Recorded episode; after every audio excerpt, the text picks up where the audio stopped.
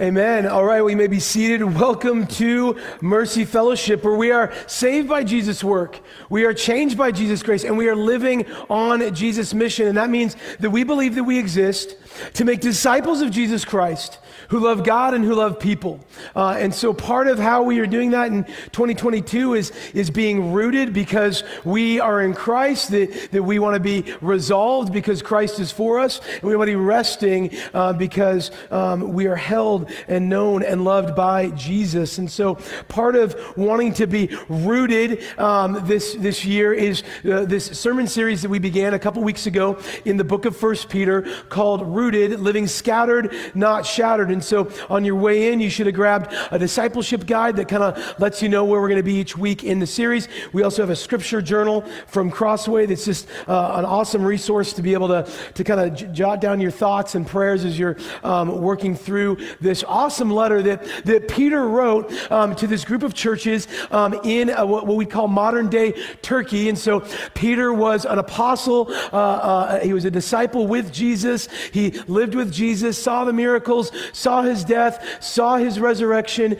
Uh, he's a guy who kind of kind of aims first, shoots later. Uh, I, I got that wrong. So that's exactly how Peter would have done that, I guess. Um, so you know, he's just he's just that guy who, who's you know just kind of a bit of a loose cannon. And, and, is faithless at times, but, but faithful at other times. But what we said that is most important about Peter is that he's forgiven by Jesus. And even with his brokenness and, and, even in his failures, Jesus actually still commissions him to, to, to lead, to serve, to, to preach God's word. And so he, he plants and gets involved in church planting. And there's all these churches in Turkey. And, and now, now Peter is out in Rome and he's seeing the suffering that's happening in Rome. He's seeing the, the, the, storm clouds of persecution coming against the church in Rome. And he knows that the, the, the big cities, the capitals, that's where, um, you know, information, that's where culture flows from. And so he wants to prepare God's people. He wants to prepare these churches to be able to endure even in the midst of pressure and persecution. And so he calls these churches, he calls these Christians elect exiles. You're elected by God, you're known by God, you're chosen by God, but you're also chastised by the world. You're scattered among the world. And so we started our first week really honing in on what does it mean to have a rooted identity of being both elect and exiles? What does it mean to be people who multiply uh, mercy and peace? What does it mean to be loved by the Father, empowered by the Holy Spirit, and led and loved by Jesus Christ? That, that, that our rooted identity is what helps us have an understanding of how we should endure. And then last week, we, uh, looking at the, the rest of, um, or the beginning rather, of 1 Peter chapter 1, we walked into what a rooted hope looks like. Where Peter kind of broke down, like, hey, let me tell you, Christians, where you are in God's story. And he actually started with the, big, the end in mind.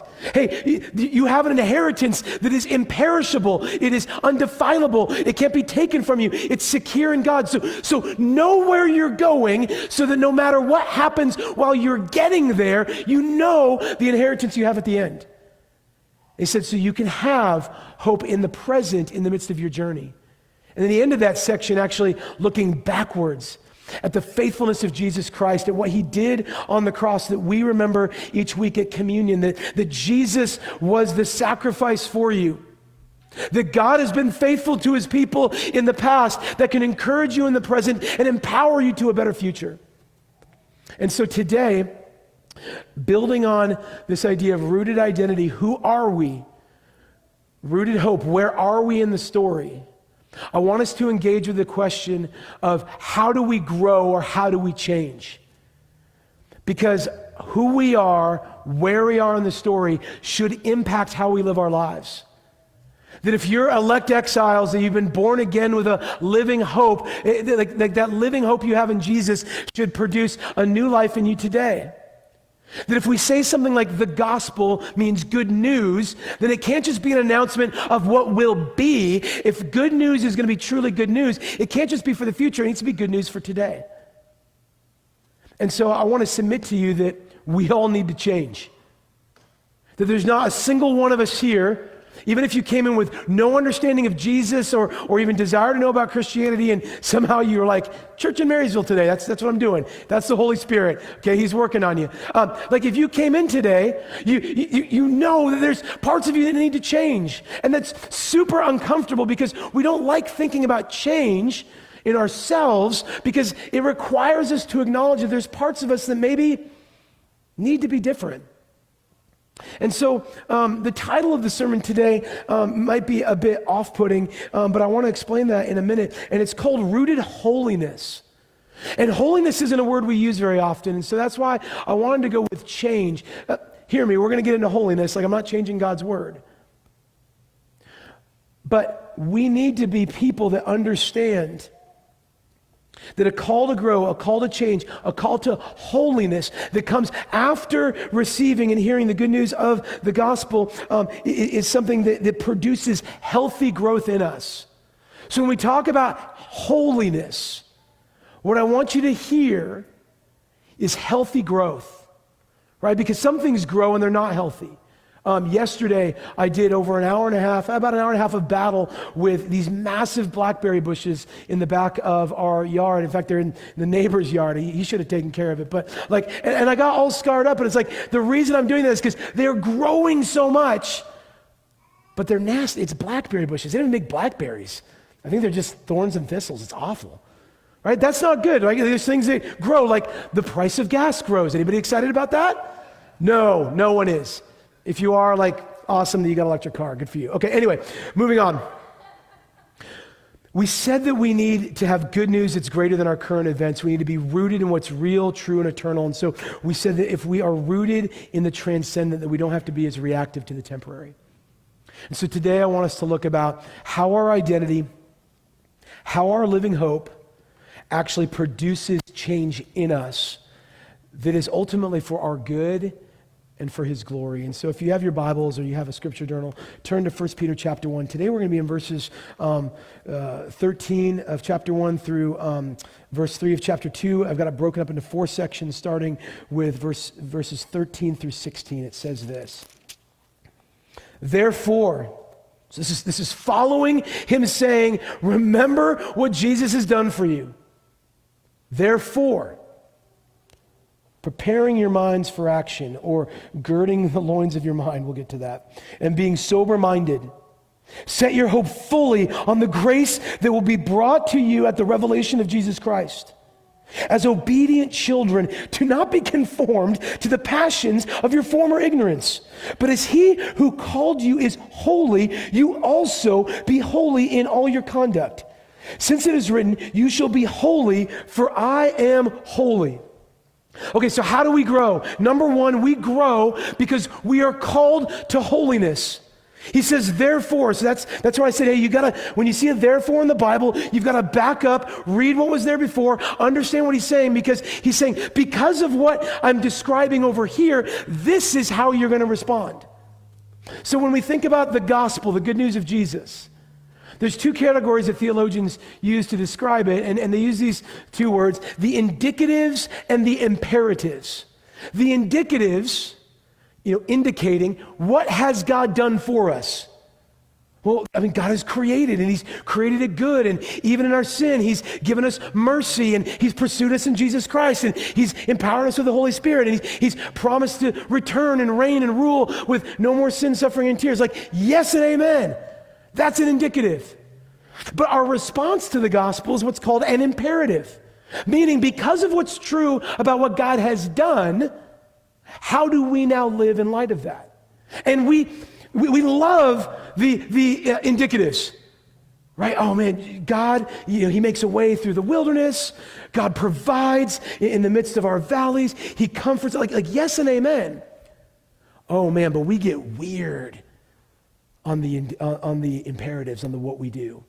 We get so weird uh, about it. And I say that because what we end up doing is we divorce the promises of God with the power of God to change us. And so we, like I said, we, we get weird. And so maybe you grew up in church and, and uh, or you grew up around religion and, and you've heard all the things you're not supposed to do in the Bible, all the things that you should do. And you're like, well, I've, I've done most of this list, and maybe if I do some of this list, it'll cancel out that list. And so what we what we end up doing is, is we say, okay, um, what I'm going to do is God's gracious and merciful and kind, um, but but but but he I'm going to kind of maybe manipulate that, or or really I'm going to do all the things I'm supposed to do, and in doing so, God will bless me right? So like like 80s 90s and today tv preachers right? Like hey you give your thousand dollar seed you know into the offering and god will bless you with you not having cancer anymore or your, your grandkid getting saved right? No that's religion. That is you do these things and god will then respond with grace. Or and this is the terrifying one because right what happens when we've all screwed up or we've sinned or we've done something wrong well, shoot. Now the response must be curse. It must be a removal of favor. It must be a removal of mercy. And so that is what we call religion. That's not the gospel. Do this, God's happy with you. Don't do this, and God's unhappy with you. So that's one side, and, and maybe you grew up with that, and maybe that's what you're processing through now. But then there's the other one, and I think this one's a little more popular. And it's okay, I'm going to go ahead and divorce those uh, indicatives of what God has done and imperatives of what God's called me to do. And I'm just going to, this pile over here, gross. That's legalistic. How di- you, are saying I need to grow? You're, wait, you're saying that I, I can't keep walking in sexual immorality? You're saying like, like, hey, I need to put away malice and slander? Like, like what, what are you talking about? No, no, I just need to be kind to myself. And just, just whatever feels, feels good to me. I mean, God loves me just the way I am. So why would you? Uh, I'm not changing. How dare you call me to do that? And see, we, again, we get weird because the first way is soul crushing because we forget our identity in Christ and we're trying to work to make it happen. The second is soul condemning. Because again, we're divorcing the promises of God with the power of God to actually produce life giving change in us. I didn't always walk and follow Jesus. I didn't always understand the, the gospel. I mean, we're all people in, in progress, but I mean, a big part of that was understanding who God is in the story, who I am in the story, His mercy, His grace to me. Yes, I'm a sinner, but oh, oh, but yes, I'm also somebody worthy of dignity and respect. Like I'm not ruined, I'm not trash that needs to be thrown away. Okay, now, because of the mercy that I've received from God in Christ, I don't want to go in that direction anymore. I don't want to live a life that was producing just harm and, and, and death and frustration in me. And so when we say something like you're called to holiness, you're called to change, the order matters. Because if you think you're changing so that God will give you mercy and favor, you've gotten it wrong. Because God has given you mercy and favor in Jesus Christ, you can change. And by God's grace, you, you will change. So we have to understand the relationship between God and growth, holiness and wholeness. And we said we want to be people who are rooted. The result of being rooted, I know in part we said, hey, we want to be rooted so like when a storm comes, we don't get knocked over. But like anybody like, yeah, I'm going to plant this tree. I hope it grows up and just doesn't get knocked down. No, you, you plant a tree because you want it to be fruitful. You want it to be life producing, joy giving, shade giving, right? You want beautiful leaves, especially like in the fall when they turn that color and you get your pumpkin spice latte, right? But you want there to be fruit in spring first, right? And so we, we, we want it to, the, the, to be rooted for fruitfulness. That fruit that's produced in being rooted is holiness.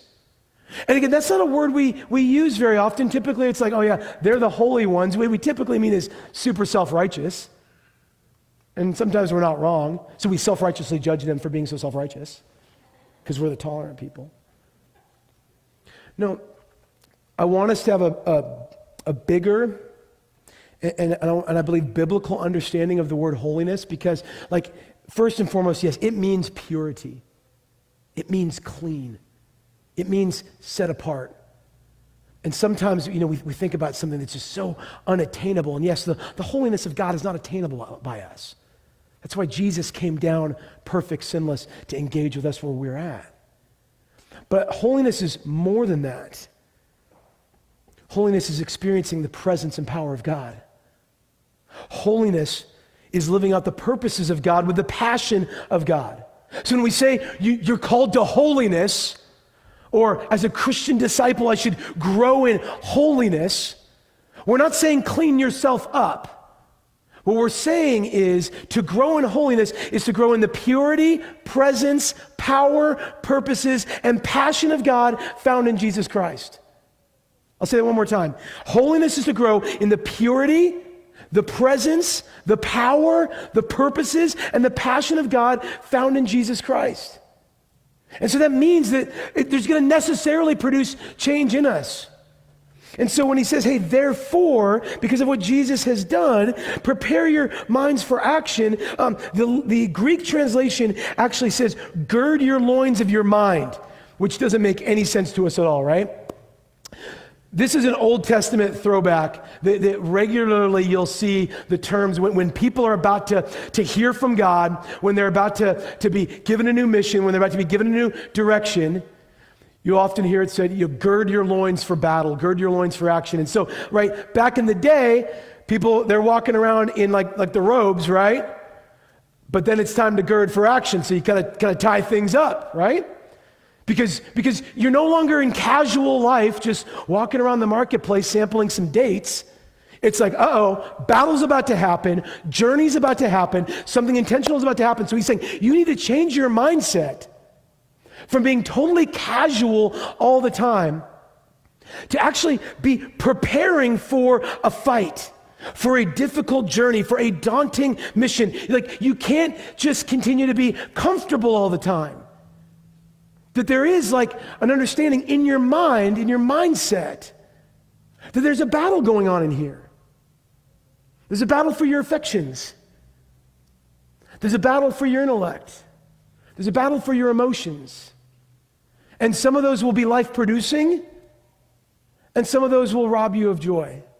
Some of those will instill shame where there's supposed to be salvation. And so our mind, our intellect, our emotions have such a tremendous impact on how we see and engage the world. And so to grow in holiness means that we're going to engage in the battlefield of the mind. And, so that, like, that's, that's going to actually impact your, your, I'll use this word, your will. What do you want? Where are you going? And he says, hey, as you get ready for this battle, as you gird your loins of your mind for action, he says, be sober minded. It means have clarity compared to drunken delusion. And so this requires us to actually consider what are you feeding your mind with? What, what, what is coming in? And, and I want us to be people that ask ourselves number one, is this true? That's, that's like so hard right now. Like this, this last week, you know, like I, I, you know, I'm looking at footage of Ukraine, and then like an hour later, somebody's like, well, actually, it was recorded in 2019, and like, look at this deep fake they did over here. And I was like, ah, that's crazy. Like, is it true? So if you're reading something or, or you're getting some pop psychology from your Instagram stories, like, does, okay, it might sound good, but is it true? And then is it helpful? Is it building you up? Is it leading you to desire God more? Is it leading you away from the things that were, that were distracting you, that were discouraging you, that were leading you to despair? Is it equipping you for a journey that, yes, might be, might be difficult, but, but worthwhile, that's life producing, that's fruit producing? And then he says, you need to have your hope fully set on the grace that will be yours. That to grow in holiness is an outworking of the hope that we have. I, I have great hope in Jesus, so I can desire his presence more. The Holy Spirit's power more. I can live with his purpose and passion more. And so, so by saying and starting with what's in the mind and in some ways like what's in your heart, I think it flips the way we think about growth. Because we typically like to think about growth as outside in. So we look at our lives and we kind of assess, and you know maybe uh, right. It's it's uh, beginning of March now, so you're two months away from your New Year's resolutions. You're like, wait, what were those? Yeah, none of you did them. We know. We we look at our lives and we say, well, what what fruit am I producing? And then we start to work backwards, rather than considering what soil am I rooted in. Because the fruit you produce is an outworking of the soil that you're rooted in. And in some regards, the tree that you are. Right? So when he says, like, hey, you know, you're, you're going to be holy, not because you better darn well be holy. He says, you're going to be holy because God's holy and your new identity is in Christ. He is holy, therefore you are holy because your identity is no longer your own, but is found in Him. So he's not saying, gosh, I, I really hope that these blackberry bushes in Chris's backyard would eventually produce oranges. No, he's saying, hey, I made you an orange tree. And you're going to have deep roots that go down. And the fruit that you're going to produce is orange. And so we, so we, we need to be more, way more focused on where we're, the, we're rooted rather than the fruit that's coming out. That our external behaviors are actually driven by our internal beliefs and our internal desires.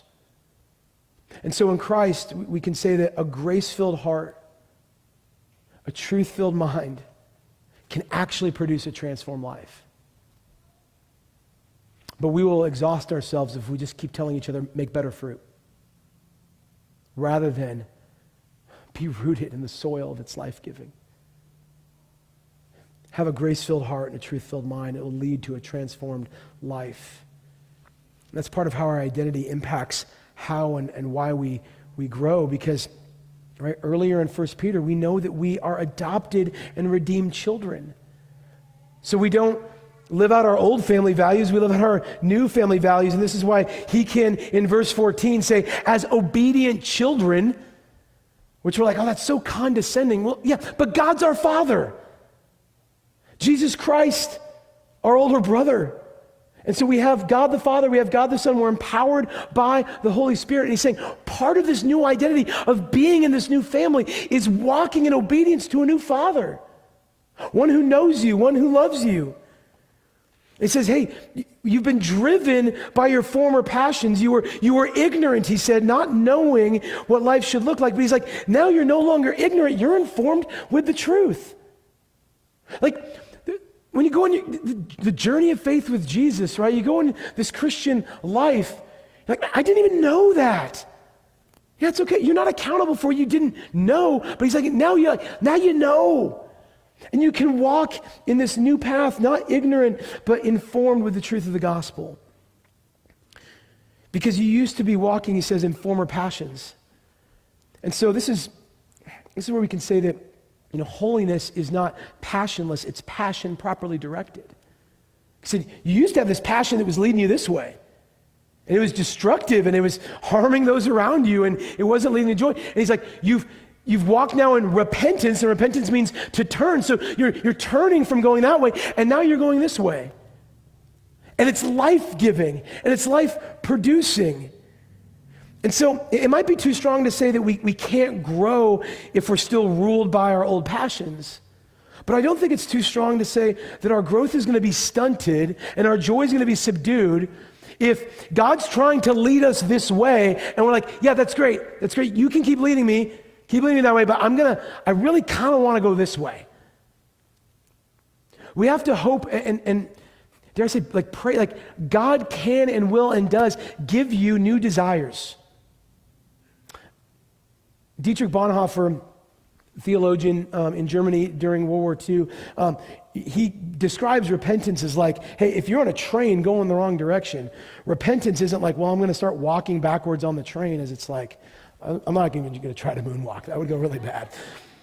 Right, but you get the idea the train's flowing this way, and you're like, well, I'm just going to start walking towards the back cars of the train that's going. He's like, no, repentance is getting off the train. Recognize that in Jesus, he's, he, he's shown up in the train. He's been on the train. He says, I know everything about the train. I know how it's going to lead to destruction. I'm going to grab you. I'm going to take you out of it. And then we're on a new train. You're not going that same direction anymore. You're growing, you're changing, and, and that change is holiness. Because he's saying you're not ruled by those passions. You now have a new purpose, new power, new presence, new purpose is found in God.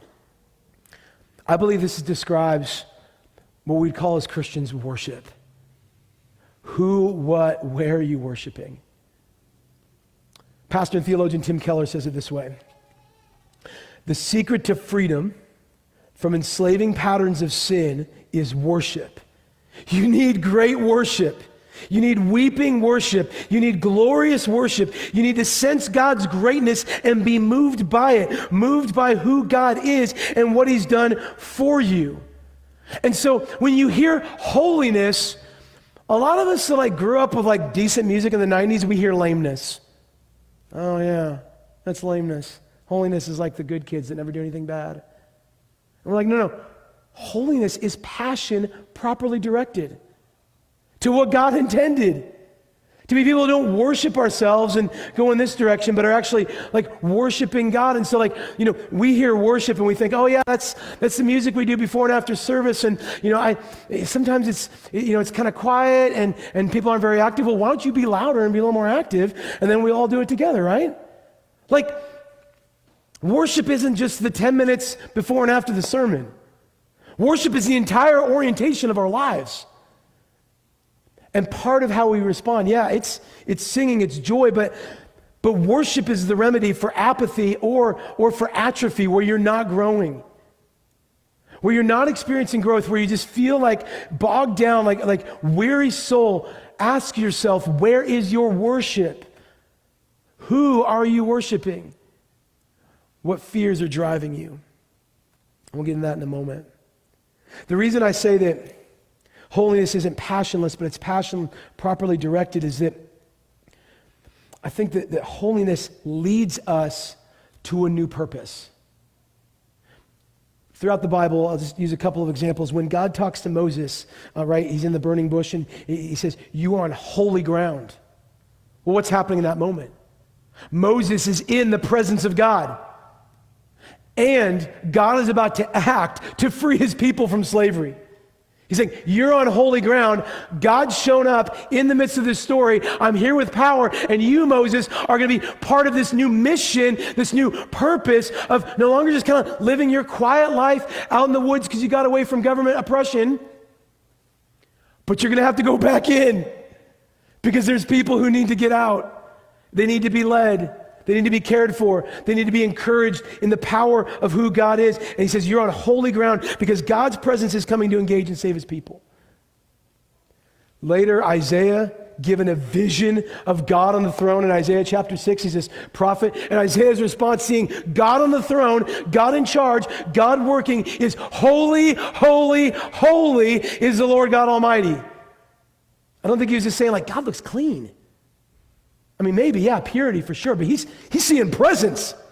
He's seeing power. And the response to the presence and power of God with the purity of God is Isaiah says, I want to be part of this mission. God, make me holy, he says, because I'm one of unclean lips.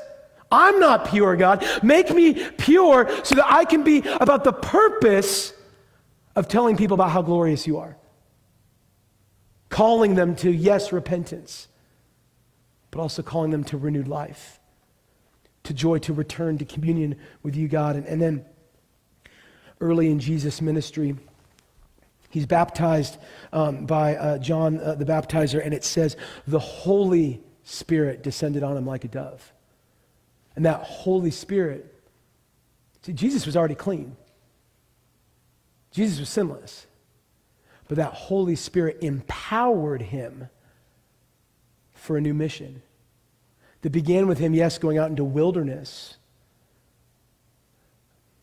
but included him speaking God's word and then living out that mission that God had for Jesus to rescue sinners from slavery. See, holiness is growing in the presence and power of God for the purposes of God in your life. So when we say things like, hey, in, in, in, God you have the power to change, you have the power to grow, what we're really saying is that you're going to get to become and grow as the person God always intended you to be. So, yes, we grow in Christ likeness. It's, it's, clear throughout the New Testament, right? Holiness, growth, sanctification, you know, all, all those words are always leading towards Christ likeness. But it's not that we're all going to be the same at the end. It's what does your life look like? Redeemed by Jesus.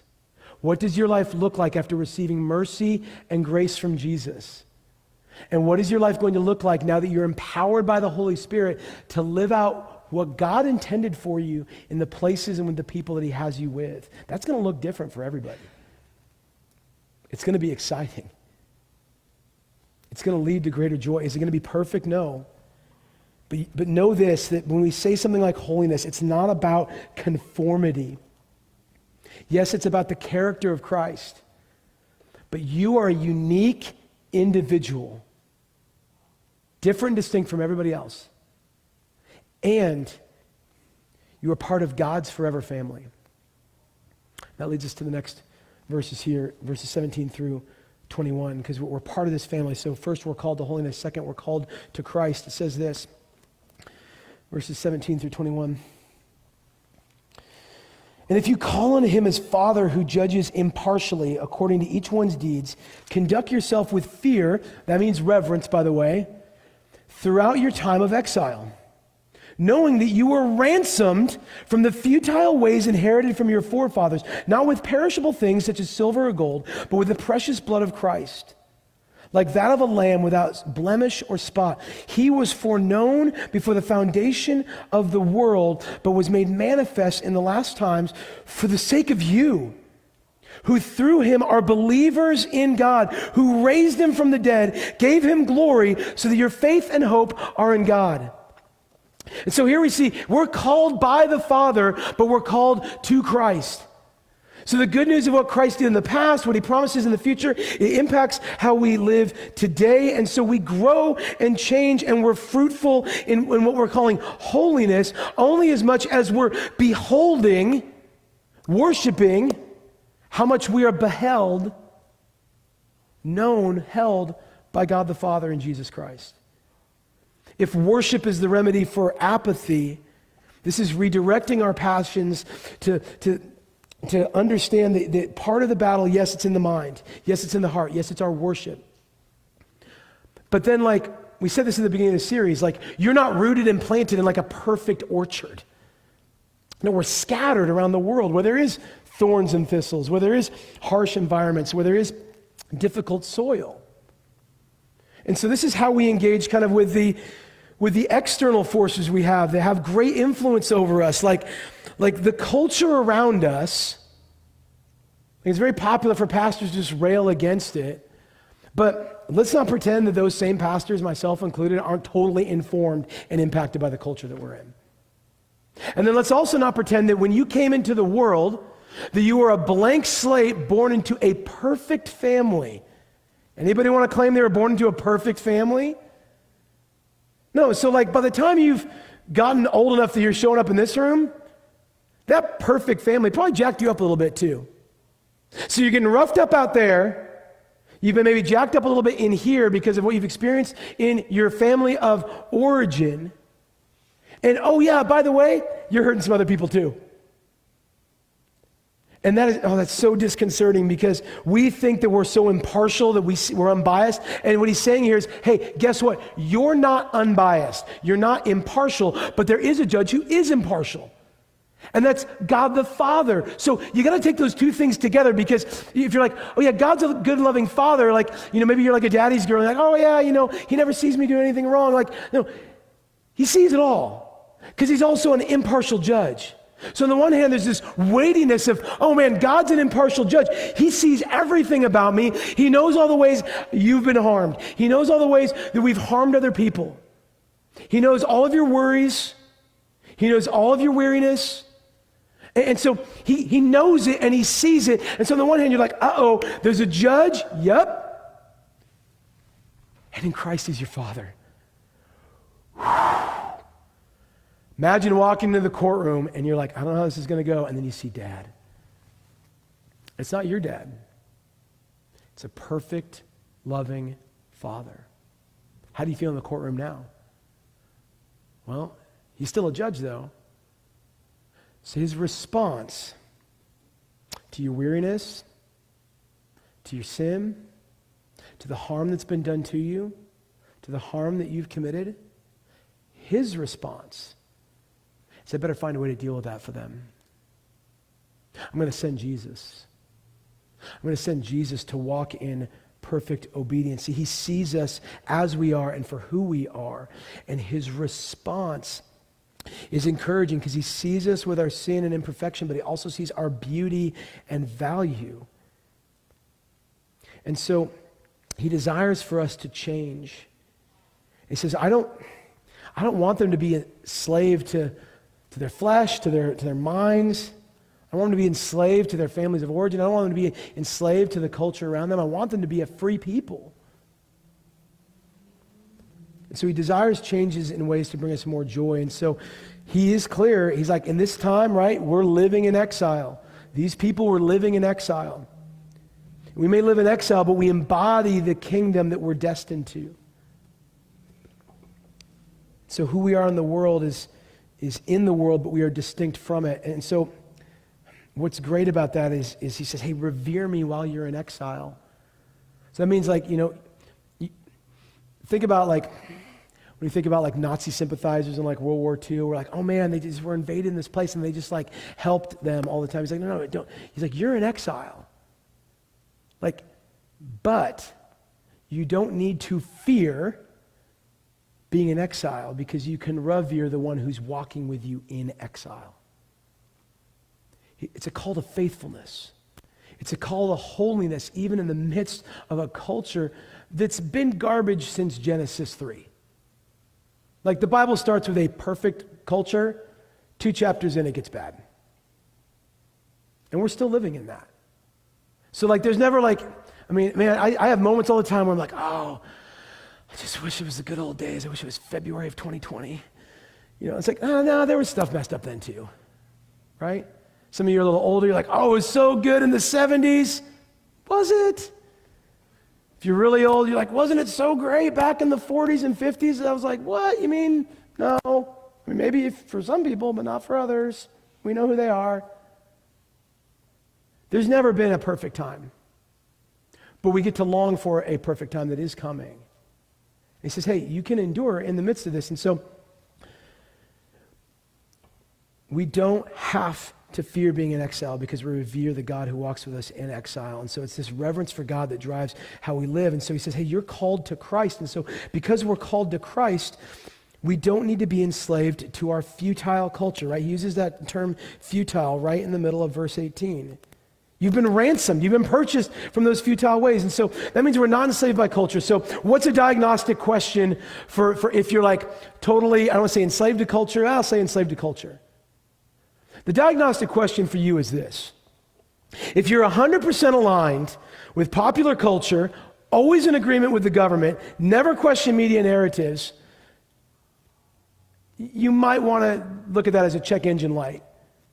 For am I being informed by my culture or am I being influenced by it? Because if all of those forces are end up being futile, why, why would you want to be enslaved to those? Where are your passions being uh, fueled and where is your conduct being conformed? Because our faith is not to be in the whims of the world, but in the wisdom of the one who created the world. So, yes, we engage. And yes, I mean, like, I'm not saying run away from all of those things. Please don't hear me wrong. Like, good luck, because all you'll do is feel, make some weird culture on your own that's, you know, just even more, more difficult to engage, right? But it is like recognizing that there are ways that are futile. Number two, so that's number one, futile culture. Number two is our futile family. You don't have to be enslaved by your family of origin, right? Well, I'm just, you know, I'm just one of these, you know, members of our family. This is what we do. We're like this. Have you met my parents? They're super jacked up. You go back four or five generations, blah, blah, blah. Like, yeah, that, that's just who we are. Or, well, I can't walk in freedom and joy because my family has done this to me. My father's done this to me. My relatives did this to me. See, you are not enslaved by your family of origin. Like, to be clear, you're going to be impacted by it. Like, it's going to influence your particular type of crazy, right? We all have it. I got my type of crazy. It's going to influence that, but you're not condemned to it. We don't live out our futile inheritance. We can press into our forever inheritance. That's the hope that we have in the gospel. That you are not defined by your family of origin. You're not defined by what your father did to you or what your father didn't do to you, but what your father in heaven has done for you. So you want to grow, starts in your mind, and then you have to look outside of it and say, how is the culture influencing me? How has my family influenced me? And then if you're a parent, right, how you influence them, you're like, oh man, I'm making, me and Tara, we're making a whole new sauce of crazy for the next generation somehow, right? Got to keep the therapist in business. All right. Next verses, we got to keep moving, guys. 1 Peter 1 22 through 25, he says this this is called to the word. Having purified your souls by your obedience to the truth for sincere brotherly love, love one another earnestly with a pure heart since you've been born again, not of perishable seed, but imperishable, through the living and abiding Word of God. For all flesh is like grass, and all its glory like the flower of grass. The grass withers, the flower falls, but the word of our Lord remains forever. And the word is good news that was preached to you. So we are called to grow. Yes, first, we're called to holiness. We're called to Christ, right? That means we're going to have to look at how our culture and our family has influenced us. He says, hey, you want to grow, you need to be rooted in the Word. You're called to the Word and you're called to His people. I mean, here he's saying, like, hey, you were purchased, yes, you're born again, but then he calls you right away in these verses into a sincere brotherly or sisterly love. So he's saying, you were orphaned, but now you're family. Who's your family? Look around. And then when you leave these walls, you, you look around at the other churches, the other Christians, like the Christians that are in Ukraine right now, the Christians that are in Russia right now, the Christians in Burkina Faso, right? Christians all over the world, Christians scattered all over Snohomish County. That's our family. And you're like, that's a little dysfunctional. Yeah, it's a real dysfunctional family. Thankfully, we have a faithful Savior who will bring us into one perfect church at the end of the story. And it ain't this one, it ain't the one down the street, it ain't the one across the world but it's when he unites the world together. And so when we say, hey, you know, the grass withers, the flower fails, but the word of the Lord remains forever, Jesus is the word. In the beginning was the Word. The Word was with God. The Word is God. That's how John starts his gospel. So, yes, Read your Bible, yes and amen. Yes, show up and gather with God's people, but, but know that these are avenues, these are the highway, if you will, to be faithful to the Word. Jesus Christ is the Word. We read God's Word not to just get those, those imperatives so I can get my stuff right, not to just remember the indicatives, okay, good, God did something, but we read the Word to learn about Jesus. We gather with God's people and we love one another as God's people, as a family, to model the love Jesus has for us, to be encouraged and empowered by one another. That we're born again individually, but we're brought into an enduring community. We'll talk more about that when we get to the rest of chapter 2. That we're born again, he says, with imperishable seed with a word that endures forever. That means we can grow and change and receive holiness that doesn't fade, doesn't die, and can't be taken away. Because if your growth is rooted in the Word of God that is in Jesus Christ, then as you grow and as you change, you can kind of put to rest at times that voice in the back of your head that says, Yeah, but they don't really know you. Or, yeah, you, you may have progressed for a while, but don't worry, you're one bad step away from falling back into the ditch. Or, yeah, you know what? They, they don't know, but yeah, there's a party that wants to be on that train over there. And so you're going to jump back on it at any moment. No, no.